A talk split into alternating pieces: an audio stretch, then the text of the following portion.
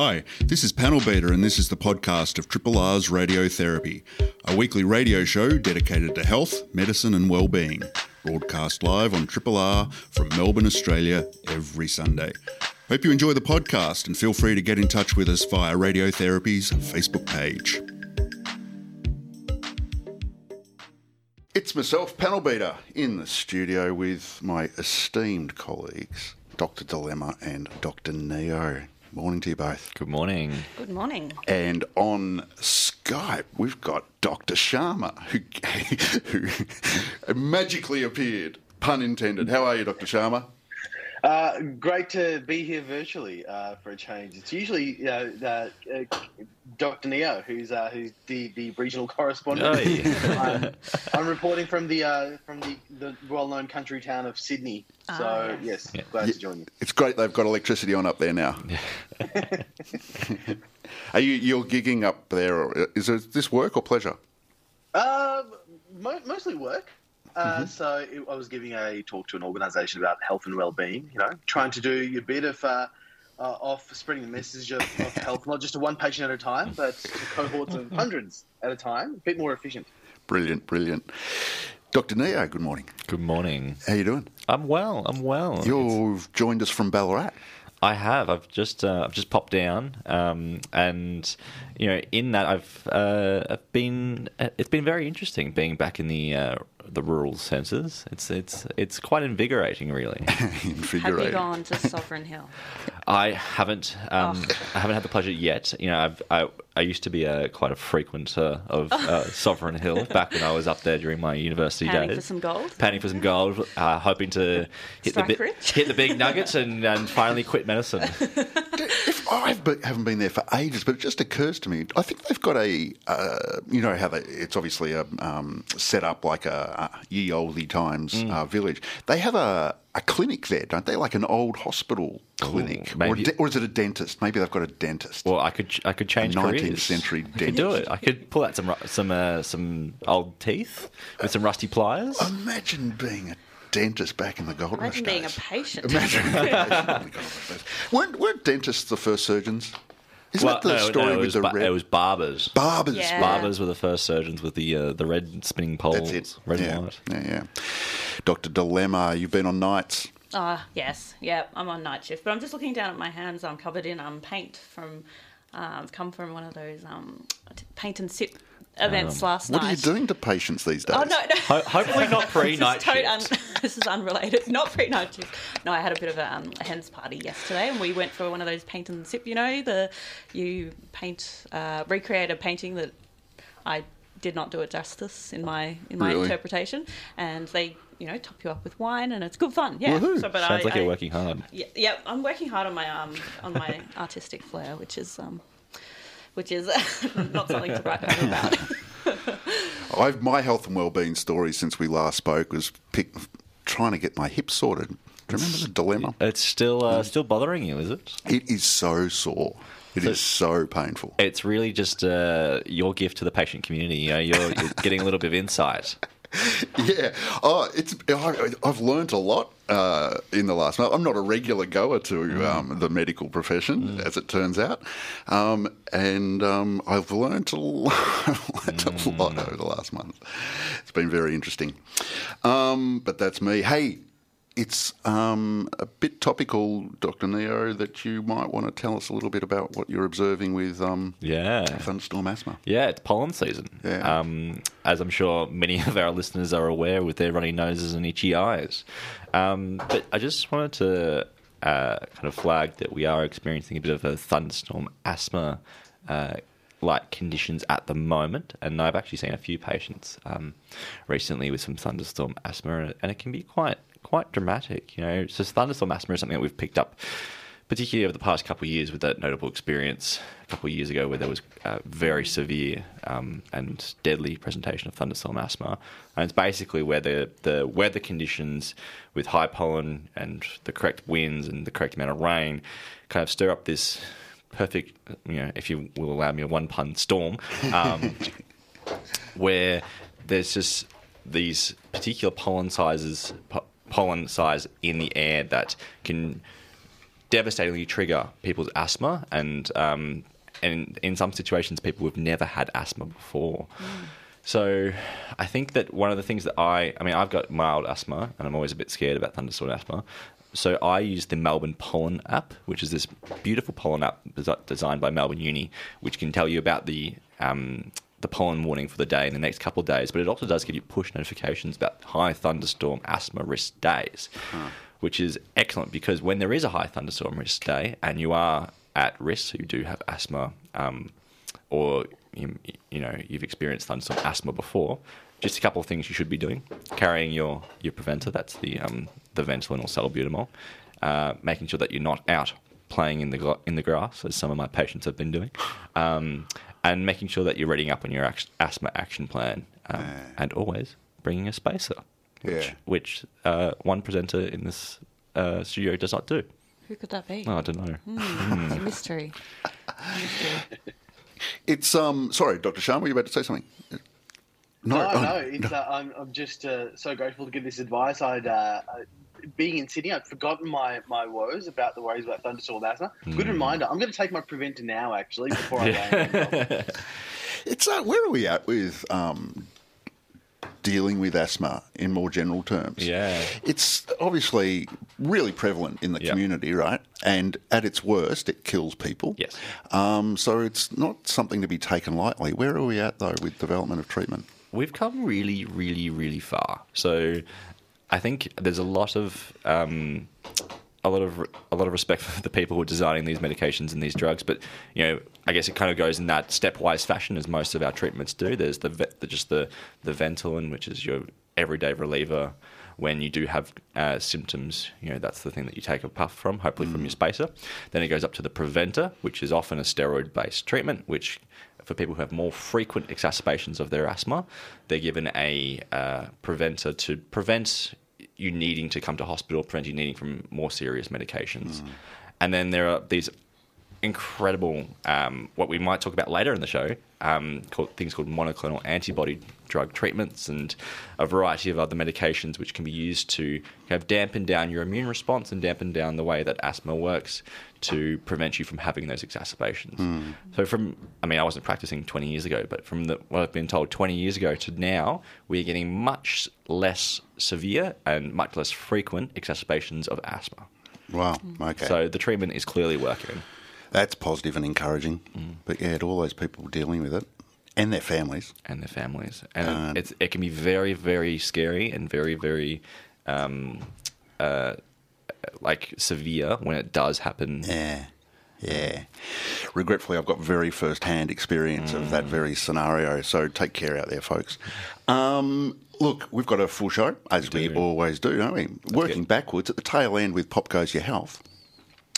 Going to be taking a look at something that goes. I can't believe it was that. It's like bee therapy, honey and bee therapy, more more particularly known as apitherapy. And uh, that caught my attention, and uh, I went digging on on this particular alternative medicine for Pop Goes Your Health, um, and actually bumped into something very curious that I'll be keen to uh, run you by about, and some actual science, but we'll see how we go there.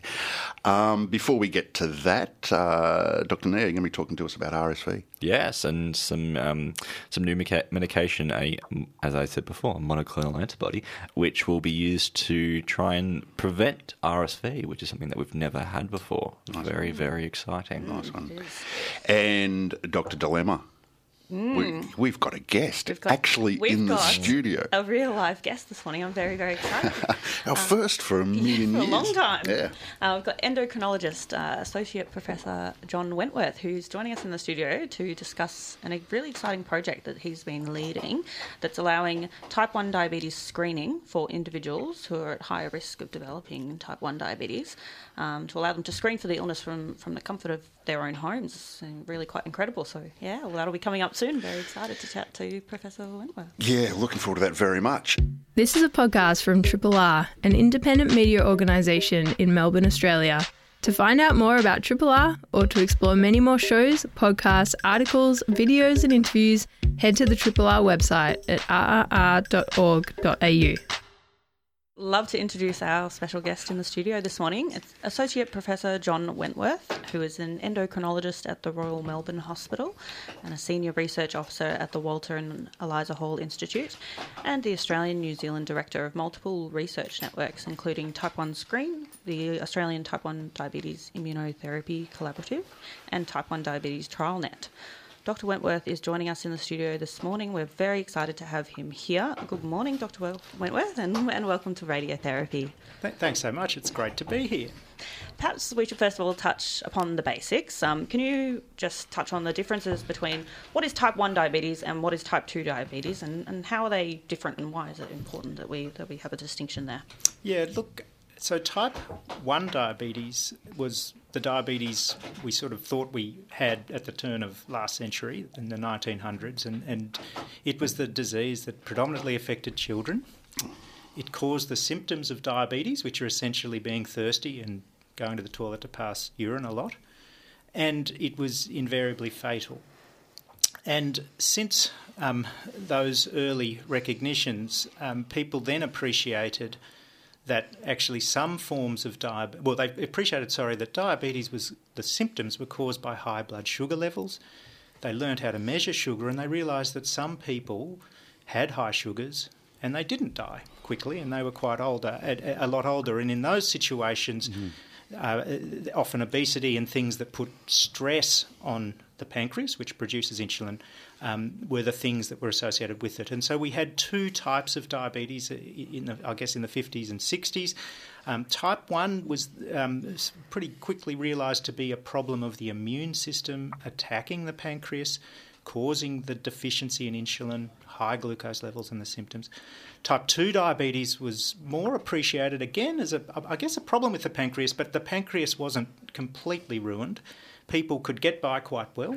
Um, and indeed, if they could lose some weight, if they could um, get a bit off their midriff in particular, um, take the load off the pancreas, then that would be quite an effective treatment for them. So, type 2 does not have much of an immune, if any, uh, immune basis.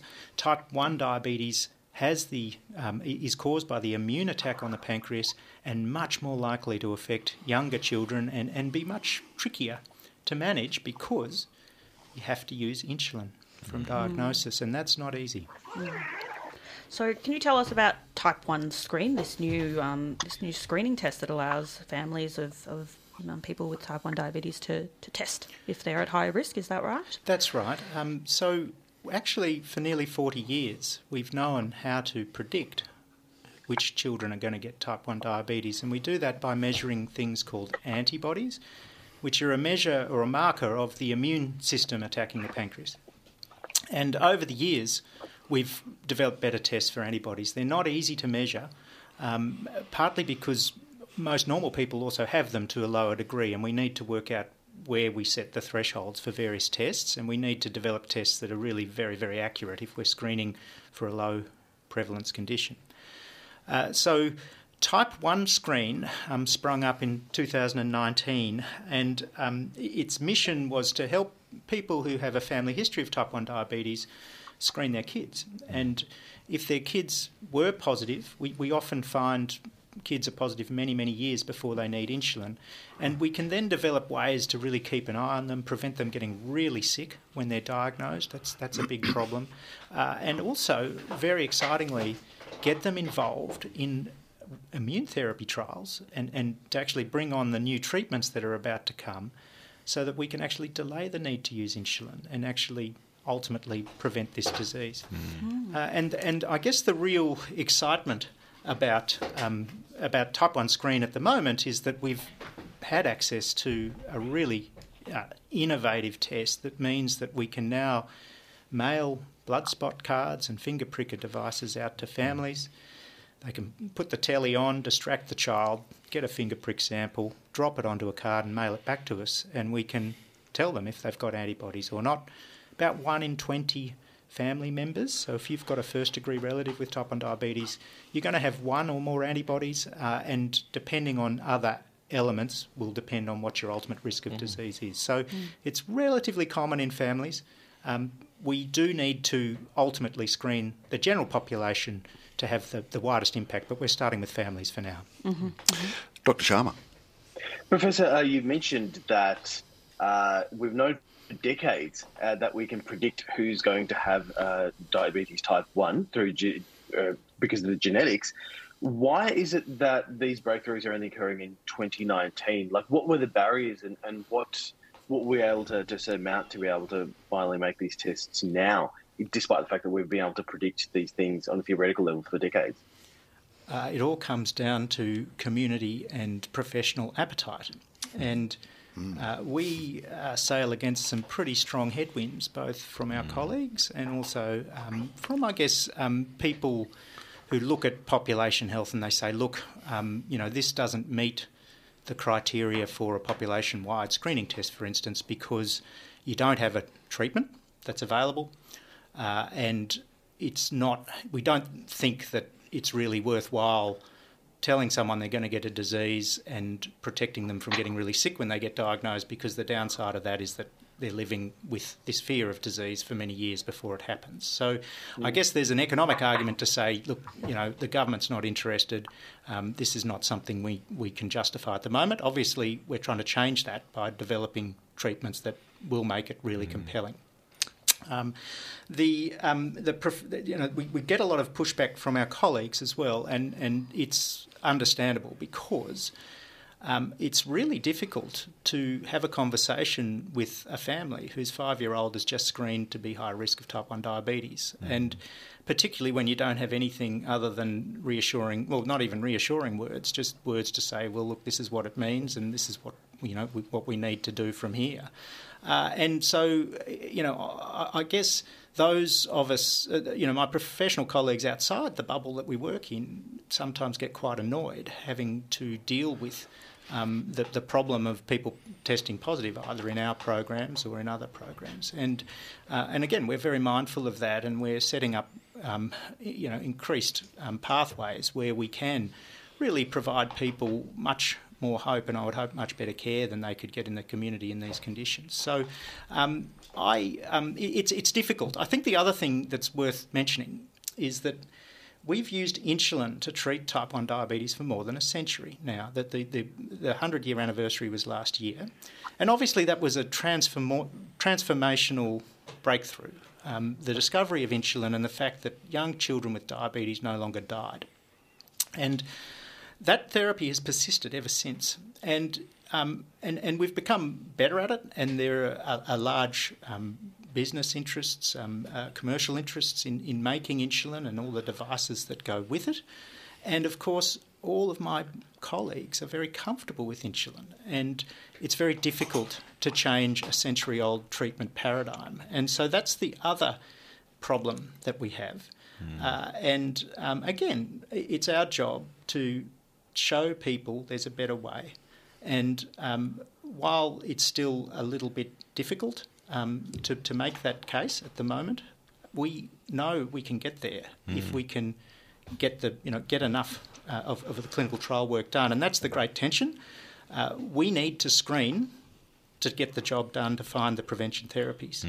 And we, we, we, we need to screen to justify screening, in other words, and it's, it's a bit of a chicken and egg problem. Dr. Sharma. Oh, It's, it's pretty shocking to hear you describe actually so candidly uh, all the factors uh, against the development of these tests, actually. Uh, and yet, to me, as a, as a you know, primary care uh, doctor, the benefits would be so obvious because the alternative to discovering, to, to diagnosing it, quote unquote, you know, too early when you can't do anything about it, is the fact that we often diagnose kids too late when they are decompensating, when they're in a type 1 diabetes crisis. Um, so uh, perhaps you know for the for the benefit of everyone listening, include perhaps some of those people who who pose resistance uh, to, to this uh, diagnostic tool. Can you tell us a bit about what, what the other benefits might be of of diagnosing this earlier than um, you know it actually starting to cause problems? Yeah, look, I mean, I, I haven't talked ourselves up enough. So we, we've um, Do it. This is it. Go We've recently published our experience of screening 17,000 kids since 2005, not using this blood spot assay, but using a formal venous collection in the community.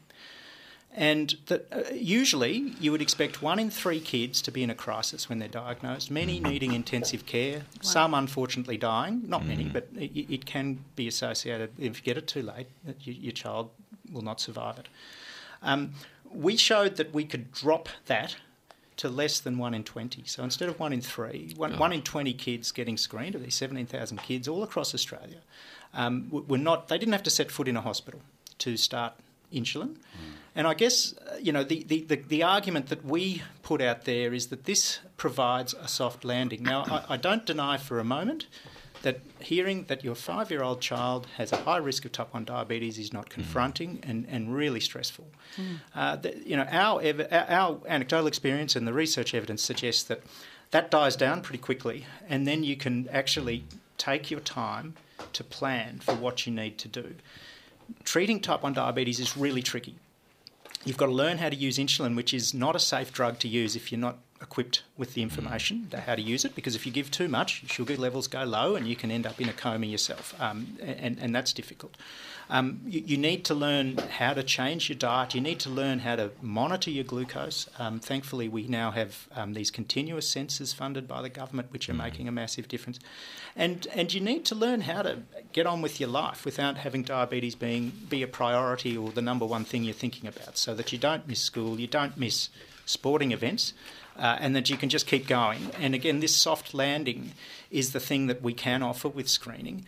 As I say, at the moment, we really can only cope with screening family members, but we are working really hard uh, to get resource to be able to screen absolutely every child in the nation. Mm.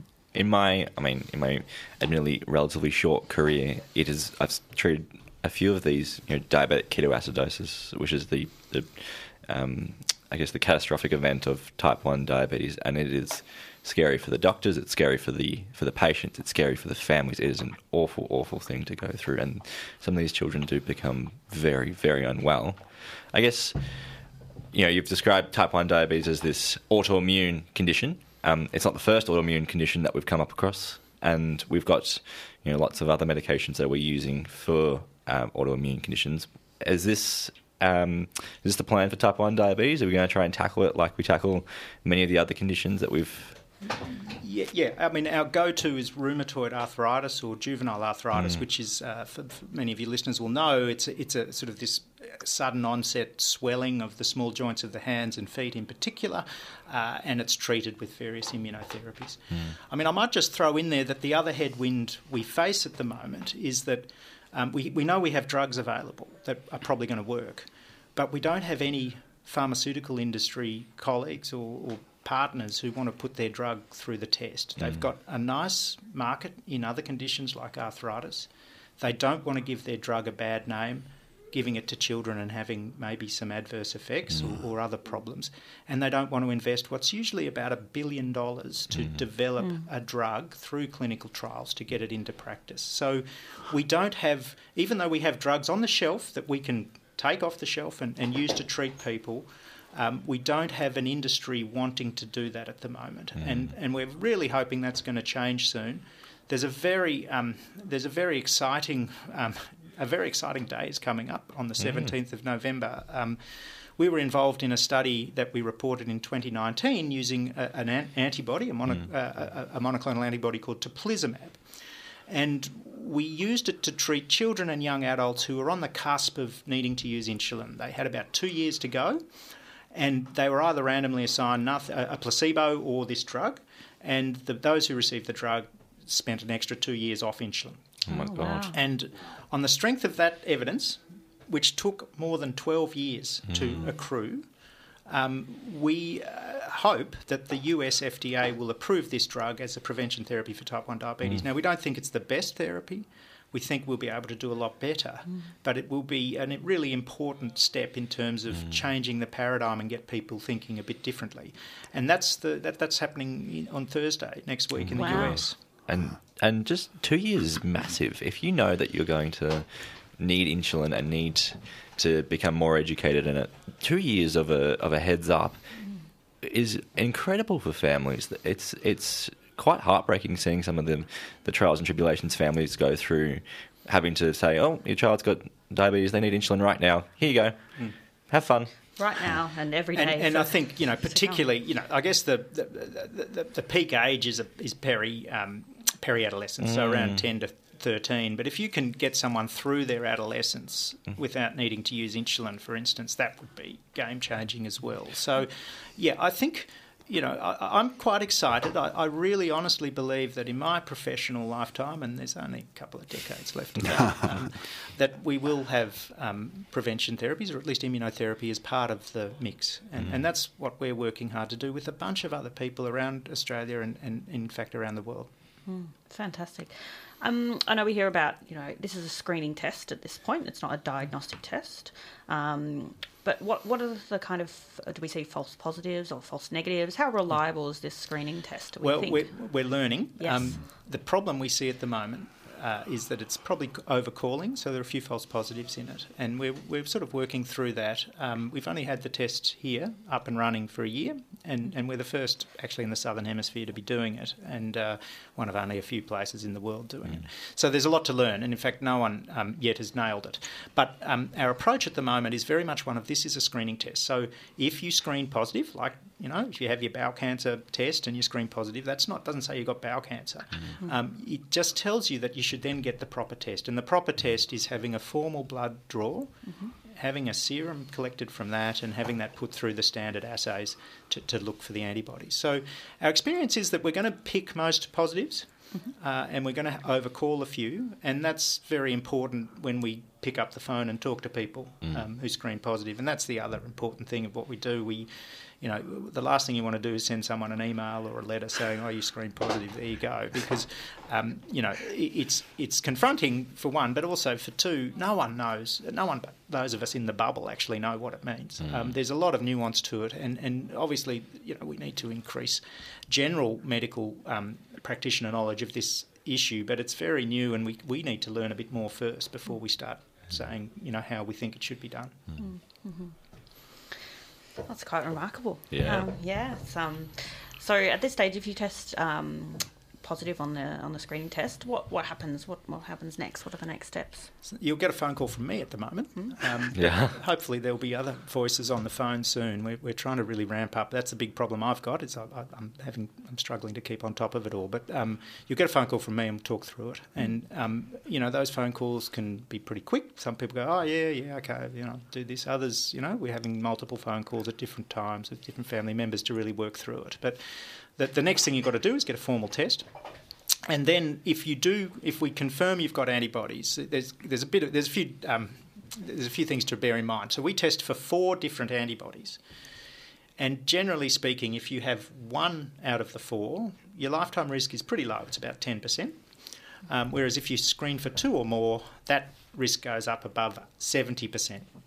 And so, you know, and it depends a bit on your age as well, and also what your glucose levels are. So we need to do a little bit more testing to get a picture as to what that risk is, and then have a discussion about what we want to do about it. And generally speaking, we will keep an eye on people with usually six or 12 monthly testing. And of, cou- uh, very importantly, tell them what we know is around in Australia to prevent the condition. And at the moment, we don't have any prevention trials operating. We've just closed off the last few that we were doing. COVID's sort of set us back a bit, but next year we're going to have other things on. So, um, you know, that that's the other key thing is we make sure people know that uh, if there's something around, that they have a look at it and think about whether they want to join. it. Yeah, Yeah. it's very exciting. Yeah, fantastic. Thank you so much, Dr. Wentworth. Unfortunately, I think we're running quickly out of time.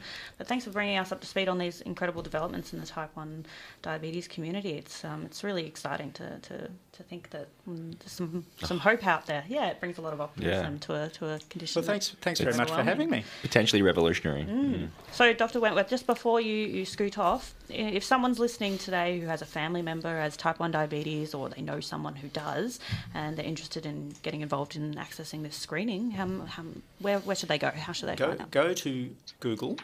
and, uh, we, we are allowed to uh, product Yeah, name yeah. here. Yeah, okay, good. Um, and and type in all one word, type one screen with the number one. Um, you could probably put it all in one word as well, uh, one O N E. But type one number one screen, and, and and you'll find us. We're the top hit. Fantastic. Oh, that's brilliant. Well, thank you so much for joining us on Radiotherapy, Dr. Wentworth. We'll be following your, your work and all the developments closely. Thanks so much. This is a podcast from Triple R, an independent media organisation in Melbourne, Australia. Triple R is listener supported radio and receives no direct government funding. If you would like to financially support Triple R by donating or becoming a subscriber, hit up rrr.org.au to find out how.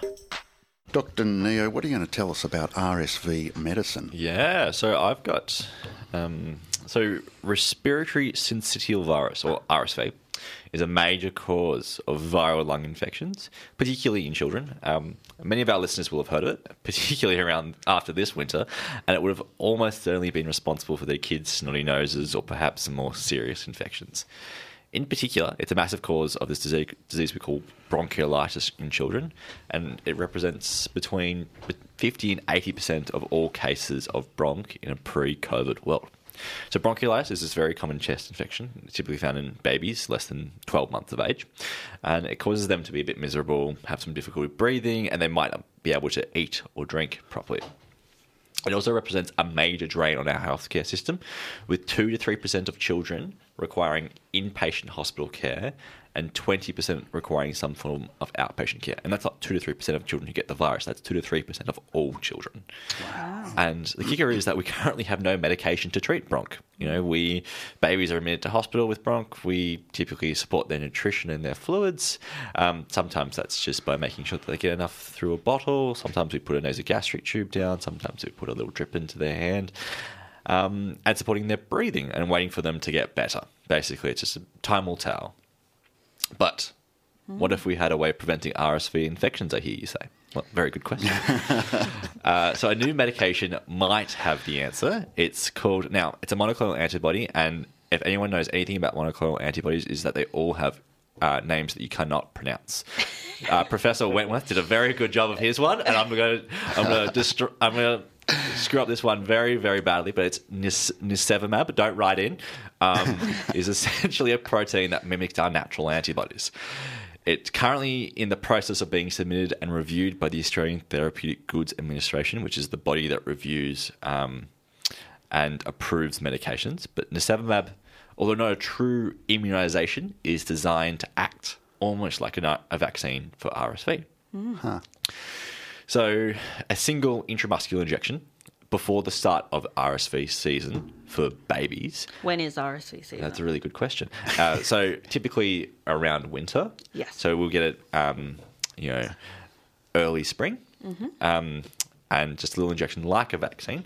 Um, and the trial that uh, is the phase three trial that's published a lot of this data uh, was typically giving it to around two and a half month olds, but it can be a bit younger and can be a bit older.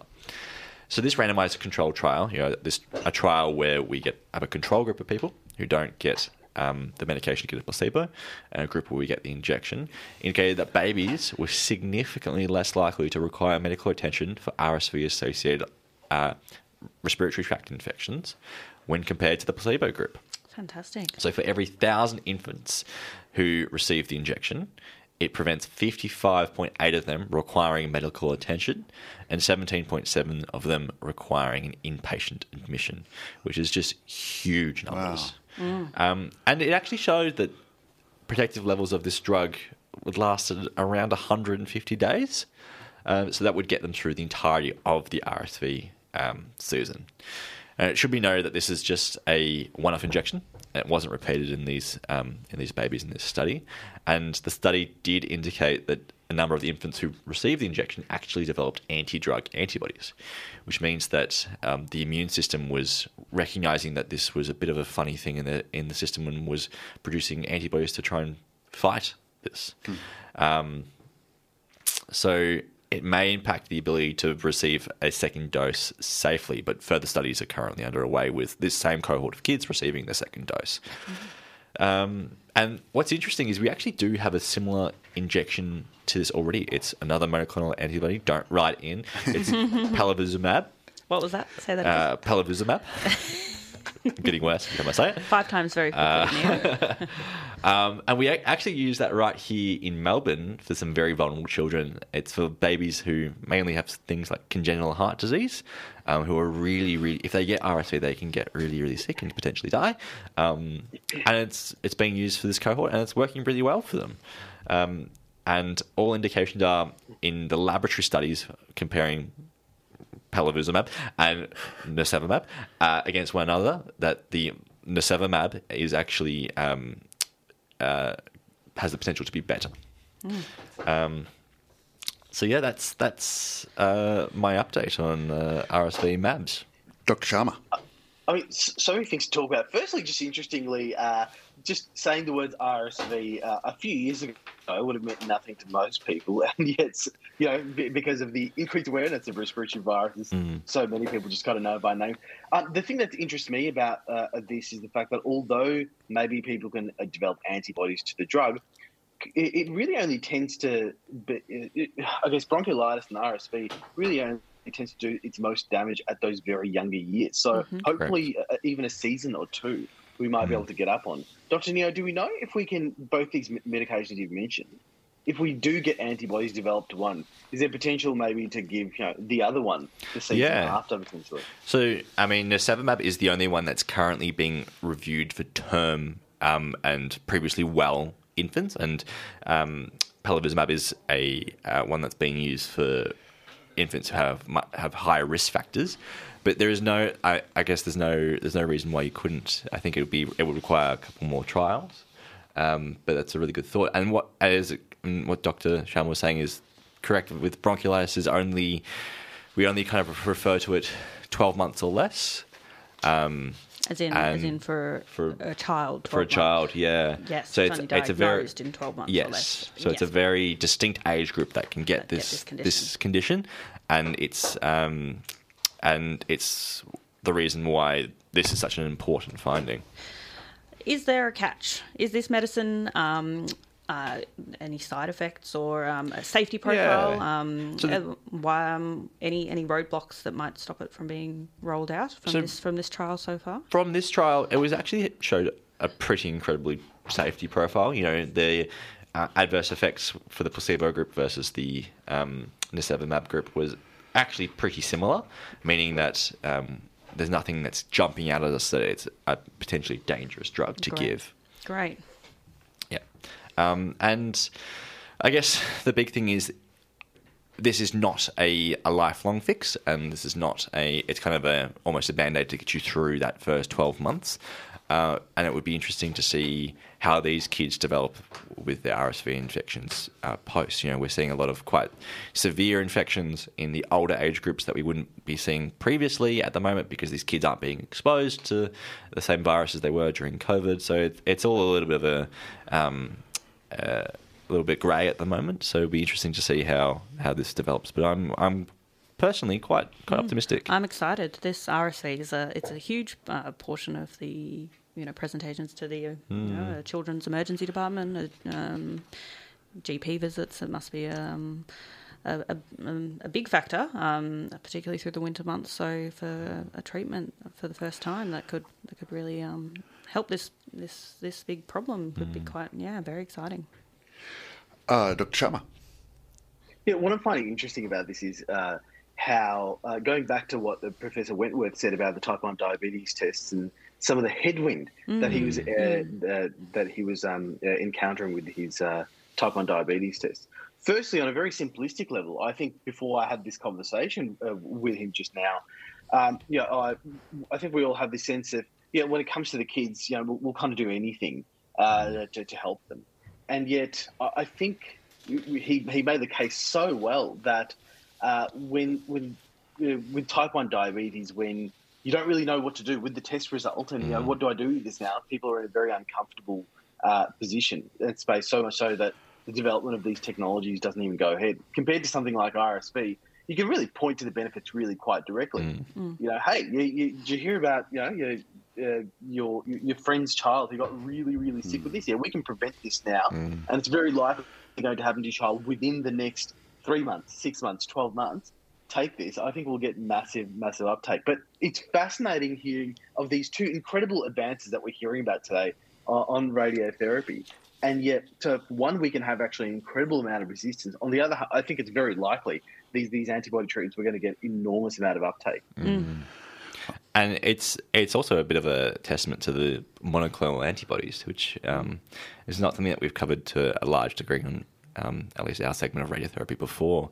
But it's just these incredible drugs which act like our own uh, immune system. You know, I mean, we've been had millions of years of evolution to fine tune our immune system. Sometimes it goes a bit awry, but uh, you know, these drugs can kind of mimic what our immune system does and target really, really specifically sections of um, you know viruses and and um, other molecules that that prevent them from working negatively. Hey guys, time is really flying, but it is, as you've both been saying, it's so good to have two optimistic segments uh, in a row about uh, giving us some hope for something that is clearly very, very prevalent. This is a podcast from Triple R, an independent media organisation in Melbourne, Australia. To find out more about Triple R or to explore many more shows, podcasts, articles, videos, and interviews, head to the Triple R website, rrr.org.au.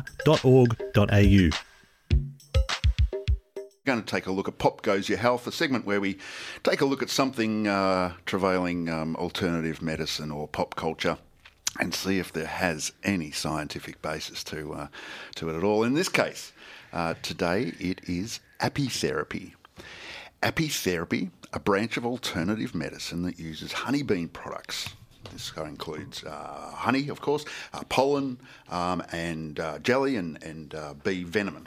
Bee venom, and each of these things um, are associated with claims that they do that they have properties that are good for our health in one form or another. Um, it's not new; it's been around for a long, long time, um, and it's uh, not uh, culture specific. It seems that um, bee products have been referenced in many, many um, uh, cultures um, as as therapy. Um, m- in modern times, uh, there's perhaps we can we can define a, a start with a 1988 article, 1988, 1888 article about a peculiar, and there's the title of it, a peculiar connection between bee stings and rheumatism. there you go. Um, but those were never completely tested in um, trials, so we don't have the science yet. Then in uh, about 1935, uh, a Hungarian physician coined the term bee venom therapy. And uh, uh, as did uh, another beekeeper, Charles Mraz, in, um, in the 20th century. Interestingly, for you know, certainly on the trivia front, in 1957, the USSR Ministry of Health sanctioned use of bee venom to treat certain ailments. Actual state sanctioning of uh, bee venom. Um, perhaps, um, uh, interestingly, in terms of what it, attempts have been done to use it clinically, well, uh, once uh, by a doctor, um, um, uh, sorry, uh, Langer, that's it. Dr. Langer uh, actually tried uh, injecting um, venom um, and uh, to see what that would re- uh, revolve, and um, and so yes, so, so it was it was um, uh, delivered uh, via injection.